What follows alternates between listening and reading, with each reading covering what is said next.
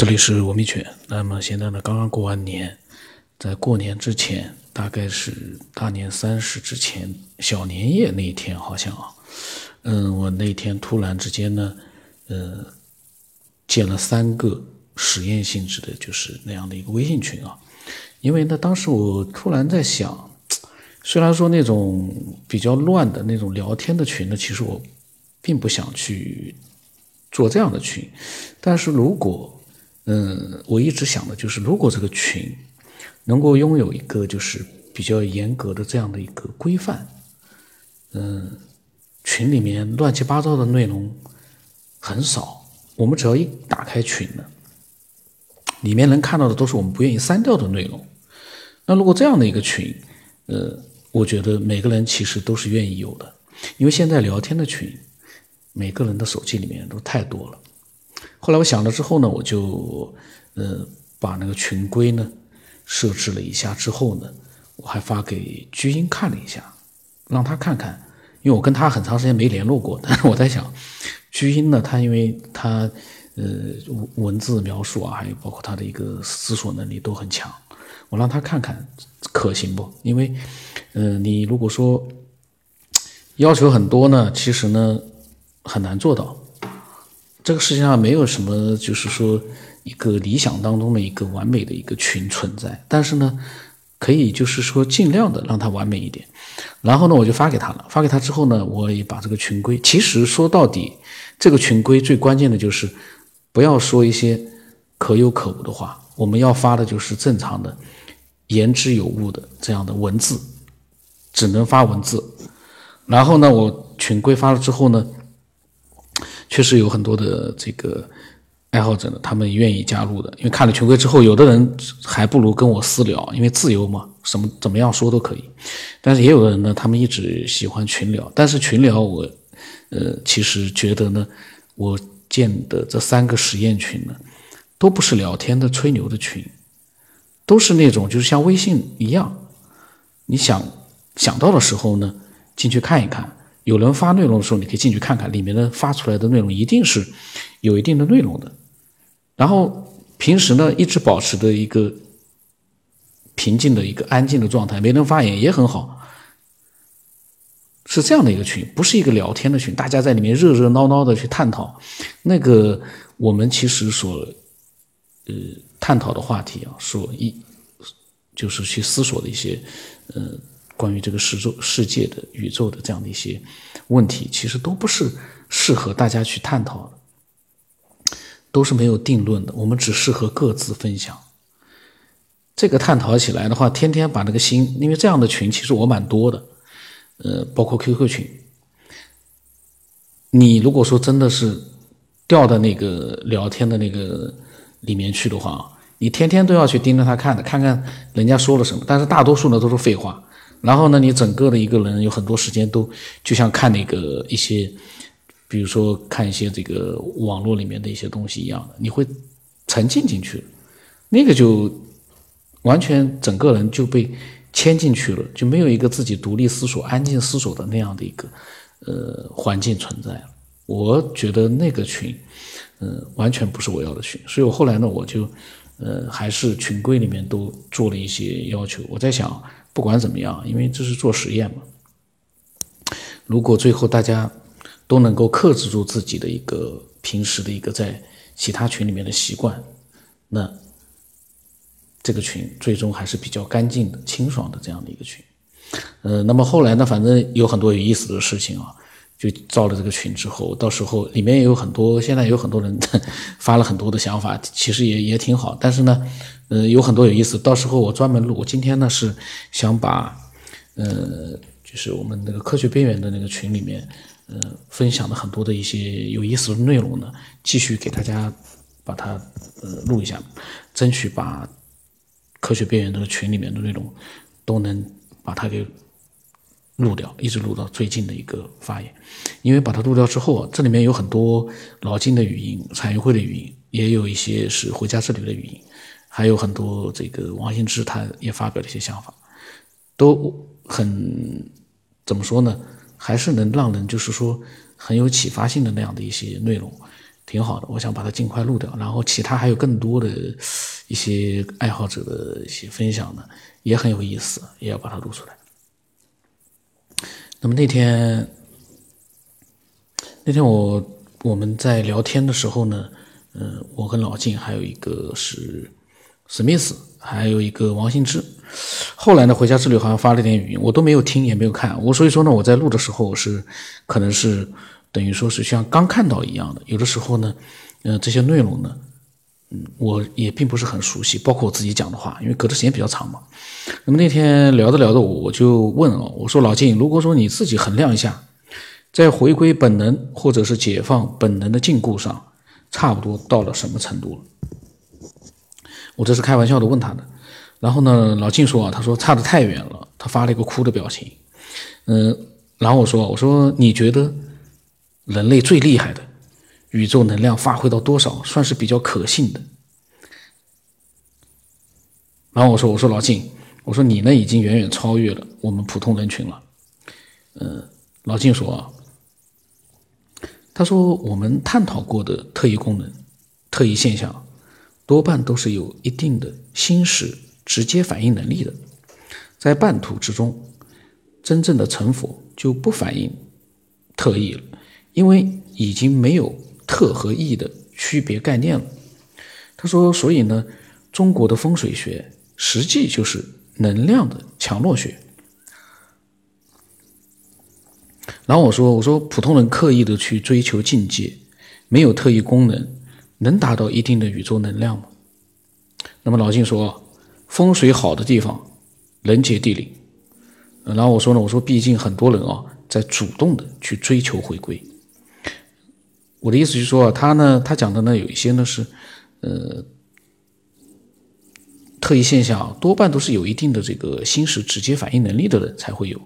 那么我就说有的人可能主动的也要去追求一些东西。那么老静说，他说准确的说呢是能发挥利用多少宇宙能量。然后他觉得我说的很多人在主动的追求回归呢，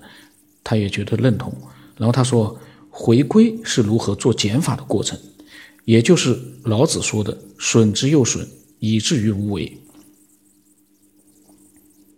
那么老静说呢，到了去除所有模式定向做功的习惯时，就随机应变，应势而动，无为而无不为。然后我说人的肉体和宇宙能量运用到100%之间是一个悖论的关系。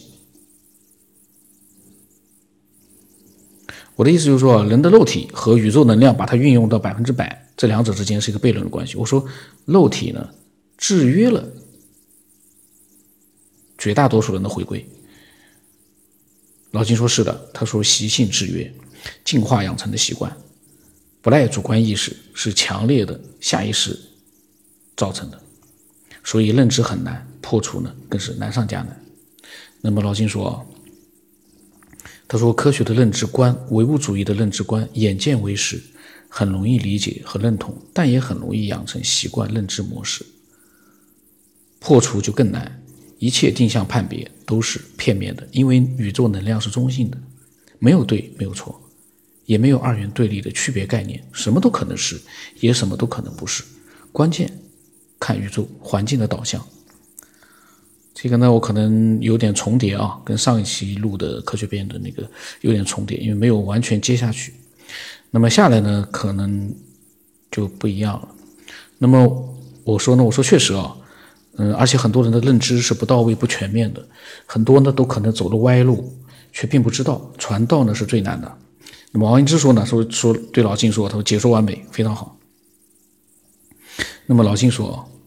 大多学佛的人都停留在崇拜的视角上，神学化了，宗教化了。我说理性的面对现实世界，不断的去认知宇宙能量，而不是贸然的跟着，未必是真的大师跑，就是未必是真的大师那些人跑，学佛界呢也需要大家。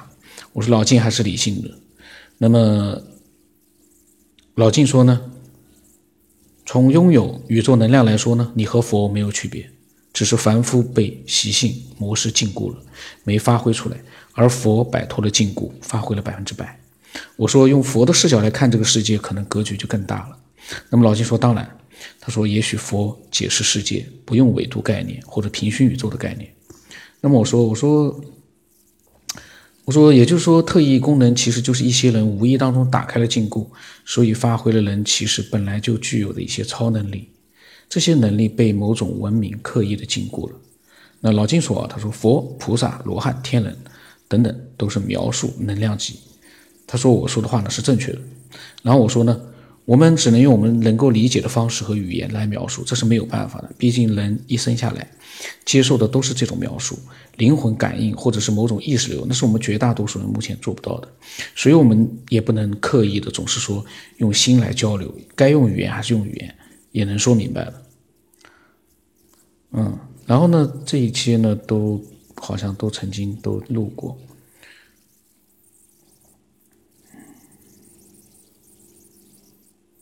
那么老金说他说他特别希望能用现代语言去讲佛语，特别反感用佛语去忽悠众生。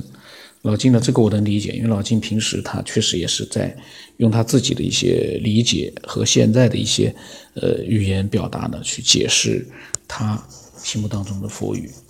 他确实呢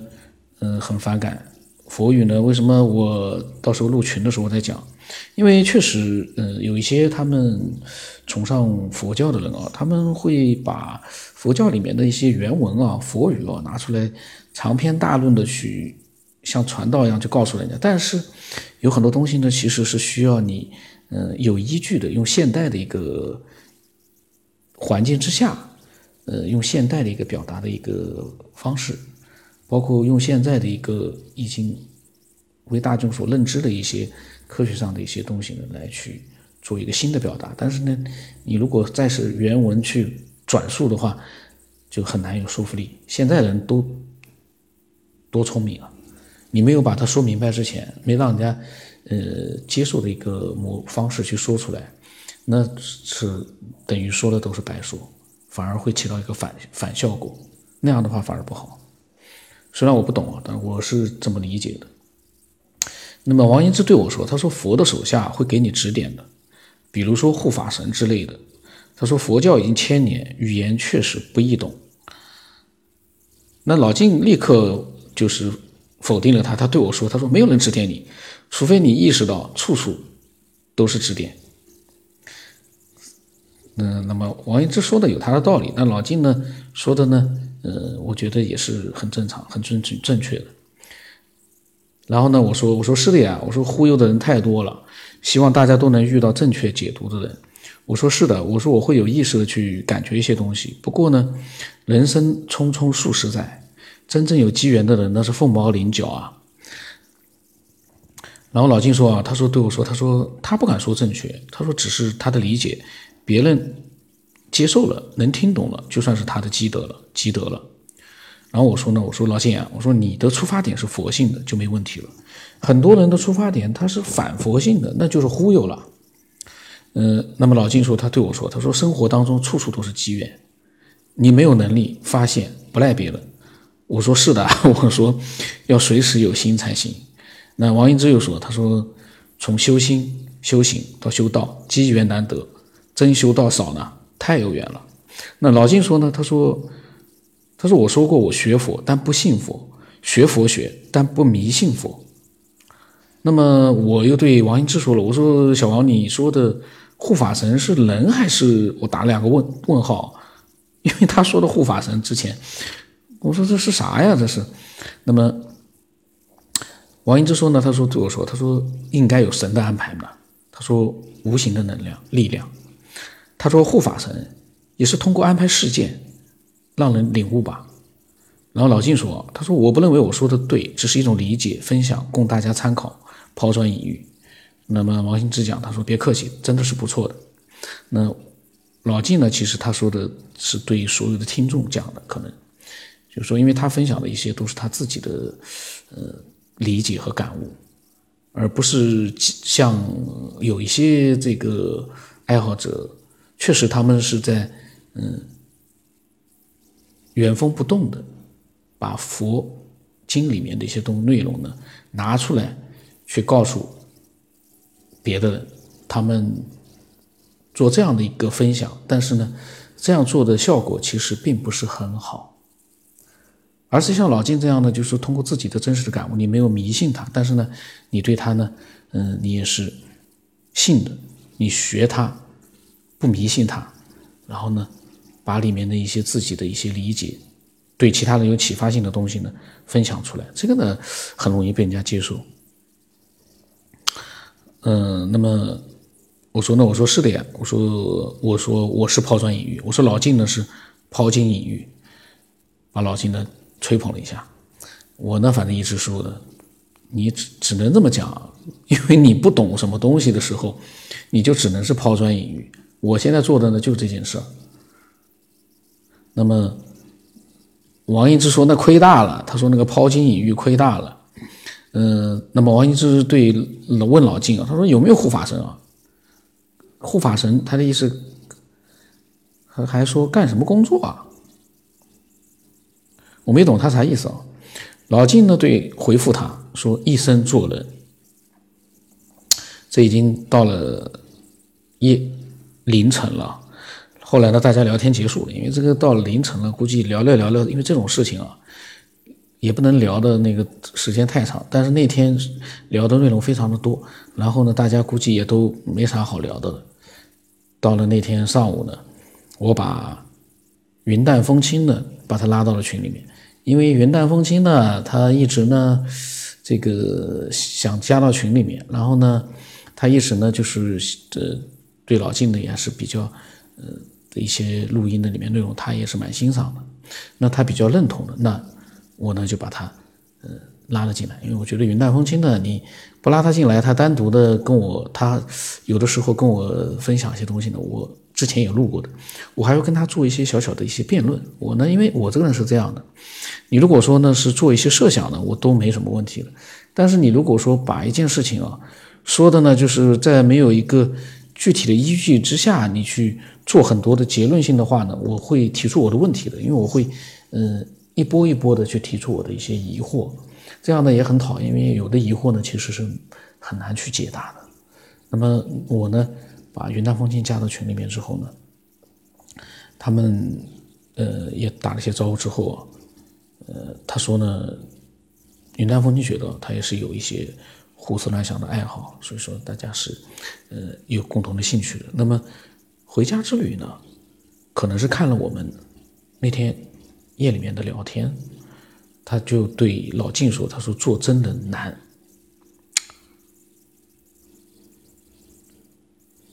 然后那些闲聊就不管了。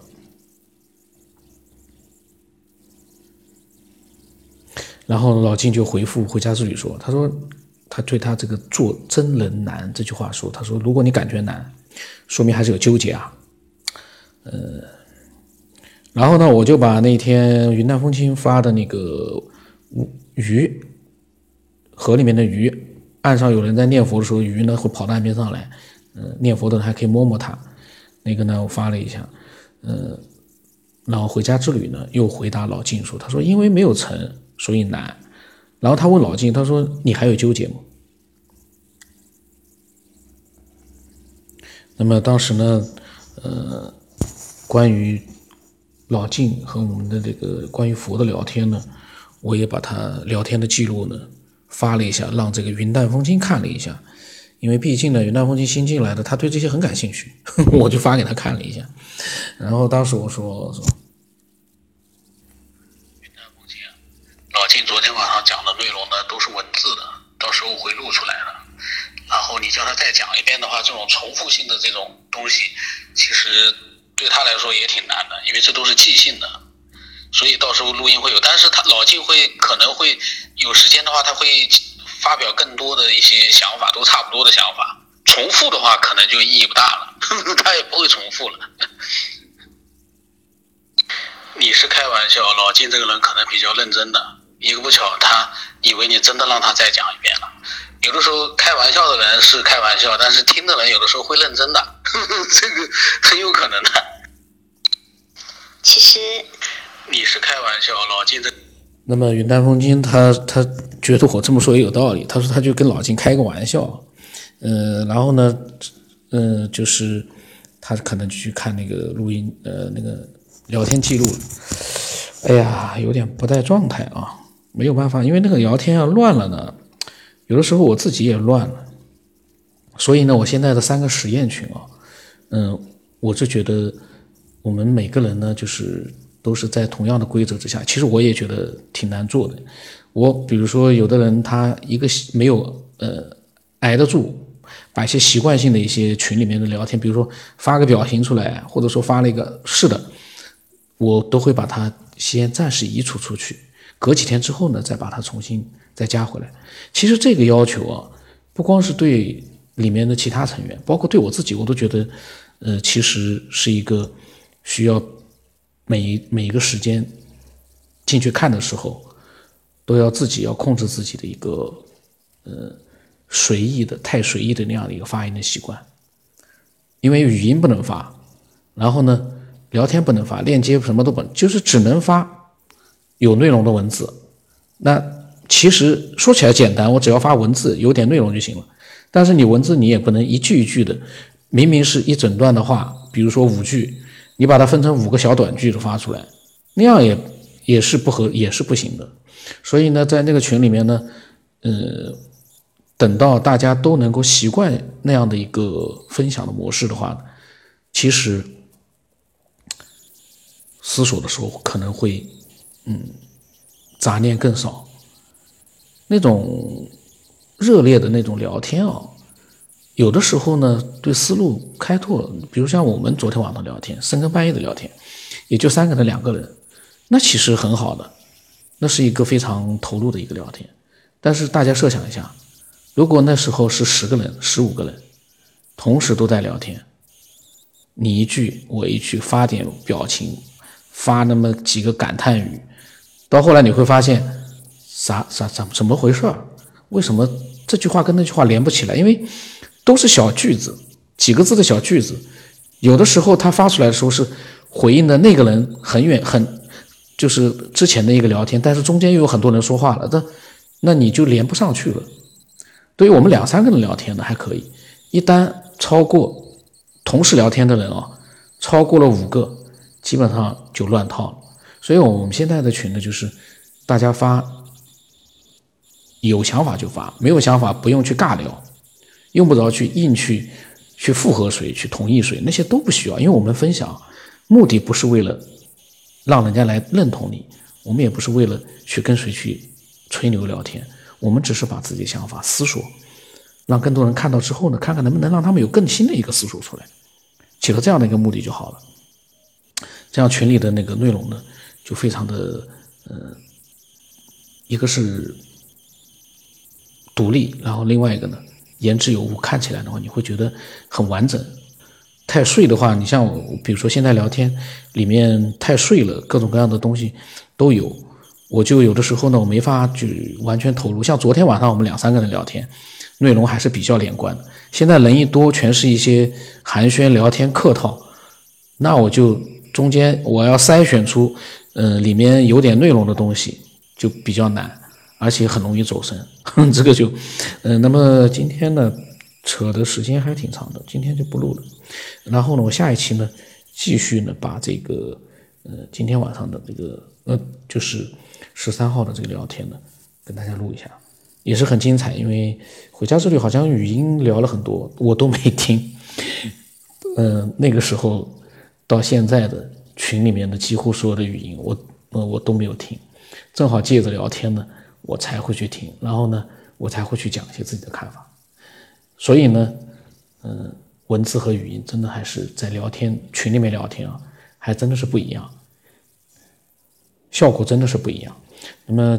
我的微信号码是 X53478585 对科学或者是对